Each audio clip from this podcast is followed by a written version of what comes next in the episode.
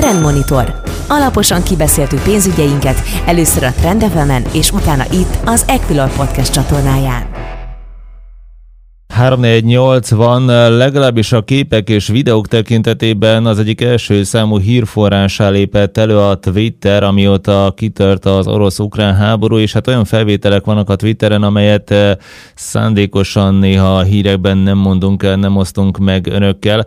Minden esetre egyébként eh, az ostromlott eh, ukrán városokkal kapcsolatosan, hát tényleg olyan képek információk jelennek meg, ami nem is csoda egyébként, hogy a piacokat is megbolondítja. Például itt van a kőolaj, amely a hírek szerint akár még tovább is emelkedhet. Már egyébként hogyha pár nappal ezelőtti árfolyam szintet nézünk, akkor több 10%-os az áremelkedés. Most éppen 125 és 130 dollár közötti brutális az árfolyam és hát nem tudom, hogy ez összefüggésben van-e azzal, vagy csak ezzel van összefüggésben, hogy lehet, hogy megtiltják teljesen az orosz olajimportot az Egyesült Államok részéről, legalábbis Amerikába?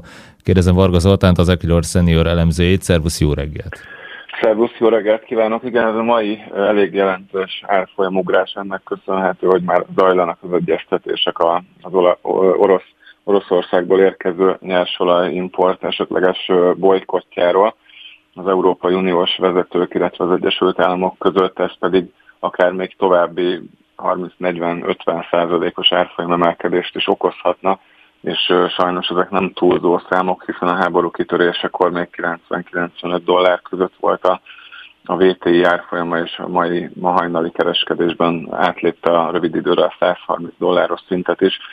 De igazából óriási problémákat fog okozni, mind az európai gazdaságokban, mind természetesen az orosz gazdaságban, és szinte teljes a káosz, tehát az előrejelzéseinket éppen most frissítem, és annyi változó van, még több változó van, mint 2020-ban, amikor kitört a koronavírus járvány, tehát meglehetősen nehéz most bármilyen hosszabb távú előrejelzést adni.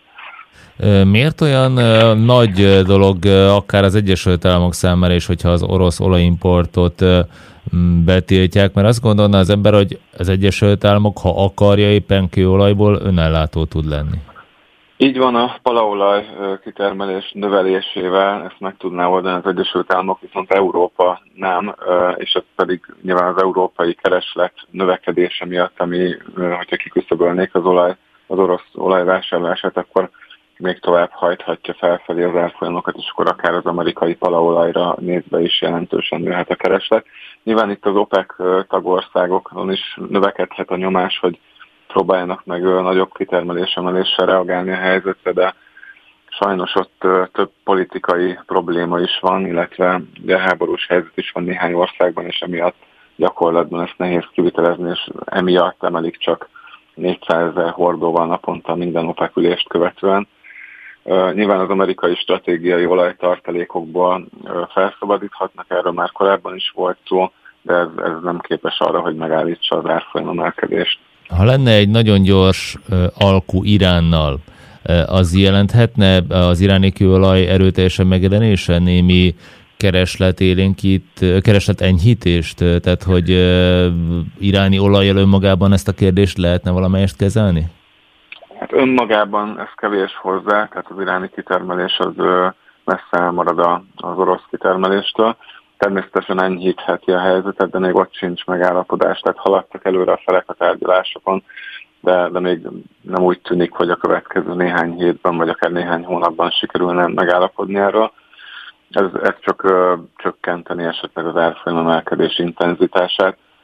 Most nyilván a, a következő hetek, hónapok kérdése az lesz, hogy lesz -e egyáltalán valamilyen tűzszünet vagy megállapodás, és attól tartok, hogyha lesz is ilyen, akkor ugye a szankciók életben maradnak, tehát gazdasági hatások hosszú távon is jelentkezni fognak majd.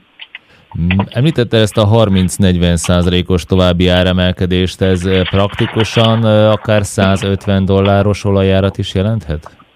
Igen, sőt, akár még ennél magasabbat is, akár még a 160-170 dolláros árfolyamot is, de természetesen most nem szeretnék jóslásokba bocsátkozni, és nagyon nehéz tényleg meghatározni azt az árfolyamot, ami, ami reális lehet, de azt már most látjuk, hogy ez nagyon könnyen stagflációt okozhat mind az eurózónában, mind akár az Egyesült Államokban, hiszen így is a háború kitörése előtt is rettenetesen magas inflációs nyomás volt az országokon, ez pedig most a háború hatásai miatt mind a növekedést is rontani fogják, mind pedig az inflációt hatványozottan fogják növelni, tehát most a jegybankok kerülnek nagyon nehéz helyzetbe, attól tartok, hogy akár több évig is velünk maradhat ez a stagflációs helyzet. Elszámítotok arra, hogy kamatemelési hullám indult? Tehát annak ellenére, amit pár héttel ezelőtt bárki bármit mondott, totálisan az ellenkezője fog történni? A Fed esetében mindenképpen számítanék rá, hogy jövő héten megindítják a kamatemelési ciklust. Az Európai Központi Bank ehelyett csütörtökön tart kamat döntőlést, ott nem számítanék semmilyen bejelentésre, nagy valószínűséggel az lesz a kommunikáció, hogy értékelik a, a háború hatásait és az eurózóna gazdaságára gyakorolt a hosszabb távú hatásokat is. Nagyon nehéz most megmondani, hogy mi lenne a jó lépés, hiszen fiskális oldalon tovább kellene lazítani, ezzel is enyhítve a, a háztartások terheit, akár globálisan, még bizony monetáris politikai fronton szigorítani kellene, hogyha az inflációs számokat nézzük, de, de a növekedés is ütést kaphat a következő negyedévekben. Úgyhogy valószínűleg az LKB most még ki fog várni, de elképzelhető, hogy az év során átértékeli a helyzetet, és nem lehet teljesen kizárni a kamatemelést sem természetesen. Kőolajat még csak-csak lehet innen-onnan szerezni talán, de földgázt azt e, talán még az olajnál is nehezebb, és hát már pénteken is brutálisan emelkedett a holland tőzsdén a földgázára. E, itt is további áremelkedésre számítatok? Igen, ott ugye a TCF elérte a megközelítette a 200 dollár, sőt át is a 200, 200-as szintet a pénteki kereskedésben itt, és rövid távon mindenképpen további áremelkedés várható. Szerencsére most már azért a fűtési szezon végén járunk, tehát uh, talán már ez nem okoz közvetlenül problémát, azonban természetesen hosszabb távon ez is uh, jelentős kihívások elé állítja az európai gazdaságokat. Tehát itt is, itt is még uh, mindenképpen az áremelkedés irányába mutatnak a fennálló tényezők. Azt kell, hogy mondjam, hogy ez egy majd, hogy nem megoldhatatlan probléma lesz a, a, az őszi hónapokban, illetve a, a tározók feltöltése idejében. Egyőre nem látni, hogy mi lenne a megoldás. Nem tudnak a, például a katariak annyi földgáz szállítani szerinted, vagy az amerikaiak adott esetben, hogy ezt meg lehessen valahogy oldani? Természetesen egy részét ki lehet váltani, viszont további áremelkedést fog okozni, itt a szállítási költségek is rárakódnak, illetve a, a cseppfolyósított földgáz esetében a technológiai költségek. Nem gondolom, hogy teljesen ki tudják váltani az Oroszországból importált földgáz rövid távon, tehát az idei évben vagy jövő évre. Beszélj még egy nagyon picit a forint árfolyamáról, és aztán folytatjuk majd 8 órai híreket követően, szóval gondolom én itt is át kell dolgozni az előrejelzéseiteket, mert hát nem igazán gondolom, hogy 388-as euróra számítottatok. Hát nem igazán. Uh, alapvetően januárban arra számítottam, hogy az év elején még erősödhet a forint, ez meg is történt lényegében, tehát egy viszonylag erős szinten volt a háború előtt ezt követően azonban egy exponenciális forint gyengülés indult. Abszolút át kell írni, tehát itt elképzelhetőnek tartok rövid távon akár ilyen 400-420 közötti euró árfolyamat is, amennyiben elhúzódik a háború, és egyelőre sajnos úgy tűnik, hogy nem lesz néhány héten belül vége, bár ma reggel egy az oroszok tűzszünetet jelentettek be a nagyvárosok körül, de ez valószínűleg csak azt jelenti, hogy egy erőteljesebb tűzérségi támadás fog következni. Tehát abszolút a feltörekvő piac régiós devizákon nagyon erőteljes nyomás maradhat. Nyilván a háború végeztével jöhet majd visszalendeződés, de ilyen 350-360-as euró árfolyamat valószínűleg egy jó ideig nem fogunk látni. Csak úgy a dollár forintban is, ugye most már a 360-as szintet ostromolja, itt is bőven elképzelhető egy ilyen 380-390-es szint elérése néhány héten belül. Már 390 forint fölött az euró árfolyama, most 390 forint 63 fillére a középárfolyam. Mindjárt a magyar gazdaságról és az inflációs kilátásokról. Hétfő hajnalban kiadott helyzetértékelésében az ukrán hadsereg azt írja, hogy az orosz erők Kiev ostromára készülnek, ezzel egyidejűleg teljes ellenőrzés alá akarják vonni Irpinyi és Bucsa településeket, és próbálják elérni Kiev keleti külvárosait.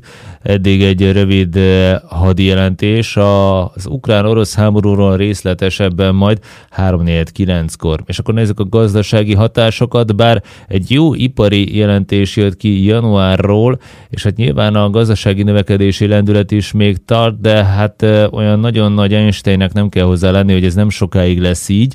Eh, Varga Zoltán az Equilor senior elemzője a vonalban továbbra is. A forint árfolyamának folyamatos, fokozatos, mondhatni most már rohamos gyengülése, ez mennyire dobhatja meg az inflációt?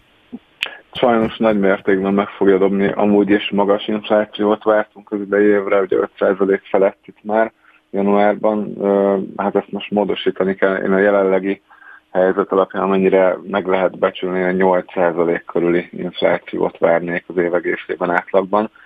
Ugye a jelenlegi uh, helyzet, illetve a nyerső árának folyamatos emelkedése, a forint jelentős gyengülése, ez mind-mind uh, hatványozottan hat az inflációra. Annak ellenére természetesen a, a hatósági árak egyelőre tompítják ennek a hatását, de hosszú távon nem tartható a befixált üzemanyagár, most már a nagykereskedelmi árat is ugye rögzítette a kormány, tehát ez hosszú távon egy hatalmas ö, problémát okozhat majd. Hát bízhatunk benne, vagy reméljük, hogy viszonylag gyorsan rendeződik a helyzet, és némileg visszakorrigálnak majd az árfolyamok, de várhatóan magasabb szinten fognak stabilizálódni. Növekedési kilátásokat is rontani kell, 4,5%-ot vártunk januárban, most úgy gondolom, hogy a 3,5 százalékos lehet a, inkább a reális, hogyha elhúzódik még több hétig, vagy akár több hónapig a háború. De elsősorban az autógyártást is érintheti, hiszen most már több nyugat-európai autógyár be is jelentette, hogy alkatrész ellátási problémák miatt csökkentett üzemidőre állnak át, vagy akár bizonyos üzemeknél felfüggesztik a gyártást, hiszen Oroszországból, illetve Ukrajnából is rendelnek alkatrészeket, ami, amik most ö, nem fognak megérkezni, és egy hasonló helyzet állhat elő, mint a koronavírus járvány idején. Nyilván az exportnak még kvázi jót is tesz a, a gyenge forint, de, de amennyiben nem tudunk terméket előállítani olyan tömegben, akkor nyilván ez növekedésre lefelé hat, illetve a külső kereslet is bizonytalanabb lehet. Tehát amit vártunk, hogy az év második felében felépül végre a külső kereslet rendeződnek a, a az ellátási láncok, és ezáltal ez meg tudja majd lendíteni a hazai növekedést, ez valószínűleg nem fog sajnos bekövetkezni. Meg hát hiába a gyenge forint, az elméletileg nagyobb exportbevétel, ha nem tud exportálni például, vagy a jóig tudja, meddig tud még egyáltalán gyógyszert kivinni majd például a Richter az oroszországi üzeméhez, és csak, ez csak egy cég, amit említettem, említhetem volna az OTP-t is. Mennyire lehet arra számítani, hogy a tőzsdén még a magyar tőzsdén is persze iszonyatos csapkodás lesz. Azért azt láttuk, hogy a, amikor belendültek igazán a háborús hírek, akkor nagyon-nagyon brutális árfolyamzuhanások voltak a magyar blue chipeknél ez a fajta rendkívül hullámvasutas kereskedés folytatódhat? Igen, sajnos amíg, amíg tartanak a harcok, addig mindenképpen megnövekedett volatilitásra kell számítani, és a mai kereskedés is egy elég jelentős csökkenéssel nyithat. Arra számítok egyébként, hogy mivel az OTP, illetve a Richter a legérintettebb a kérdésben, természetesen a MOL esetében is komoly érintettség van, az OTP, illetve a Richter árfolyamára gyakorolhat negatív hatást. Ugye ott a Richter esetében, ahogy említetted is, az exportbevétel 15%-a Oroszországból jön, míg 3%-a Ukrajnából, az OTP esetében pedig orosz és ukrán leánybank is van, és összességében a nyereség 15%-a ebből a két országból érkezett eddig. Ugye ez teljesen el fog tűnni, és ez még a, a pozitív forgatókönyv, tehát akár még, még arra is lehet számítani, hogy államosítják majd Oroszországban ezeket a, a pénzintézeteket. Úgyhogy nagy a bizonytalanság, hát a legkevésbé érintett a Magyar Telekom, ugye ott semmilyen kitettség nincs, de az politika van továbbra is fókuszban, a MOL esetében pedig a, a most már nagykereskedelmi ár rögzítése okozhat jelentős problémákat, hiszen a nyersolajár az szárnyal, és a MOL nem tudja majd ugye, követni ezeket a piaci árakat az értékesítés során. Hát meg a MOL ugye a barátságkőolaj vezetéken keresztül is fogad kőolajat, állítólag folyamatos a szállítás, a földgáz meg a kőolaj tekintetében is egyelőre, de hát a jóig tudja, hogy ez meddig marad így. Az adriai vezetékeken keresztül, illetve Ausztria felől tud fogadni egyébként földgázt a MOL, mint ahogy kőolajat is, de hát azért nem olyan jelentős mértékben, mint Oroszország felől. Nem említettük, és csak mondjuk egy céget emelnék ki, a Waberers, amely logisztikai cég, és amely szintén megérzi nagyon komolyan ezt a háborús helyzetet. Leginkább akkor a logisztikai, energetikai, vagy bármilyen olyan cégeket érinthet egyelőre a háborús helyzet, amelyek érintettek a keleti piacon?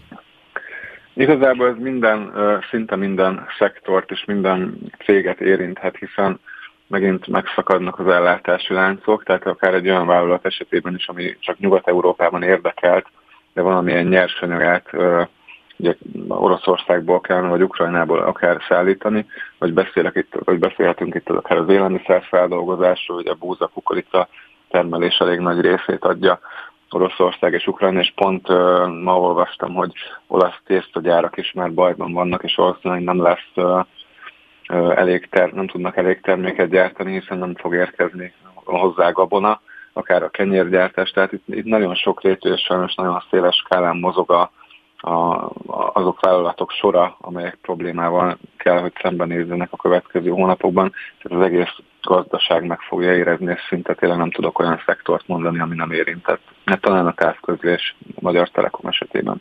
Nem véletlen egyébként, hogy a Magyar Agrárminisztérium is exporttilalmat jelentett be a gaborákra. Ezzel kapcsolatban egyébként majd próbáljuk keresni az agrártárcát, hogy ez mit jelenthet a gyakorlatban. Beszélj még egy picit arról, hogy ha valami csoda folytán hirtelen tűzszünet lépne életbe, és valahogy ezt az egészet lehetne normalizálni, ezt a háborús helyzetet, akkor ettől függetlenül, mivel már hetek, gyakorlatilag egy másfél hete tart ez az egész, és az árak elindultak, szóval a, a rendkívül magas árak azok már velünk maradnának erre az évre? Nyilván akkor, akkor csökkenne a, a kockázat a, a 8%-os inflációnak, de azt gondolom, hogy nem, nem rendeződne vissza az infláció természetesen.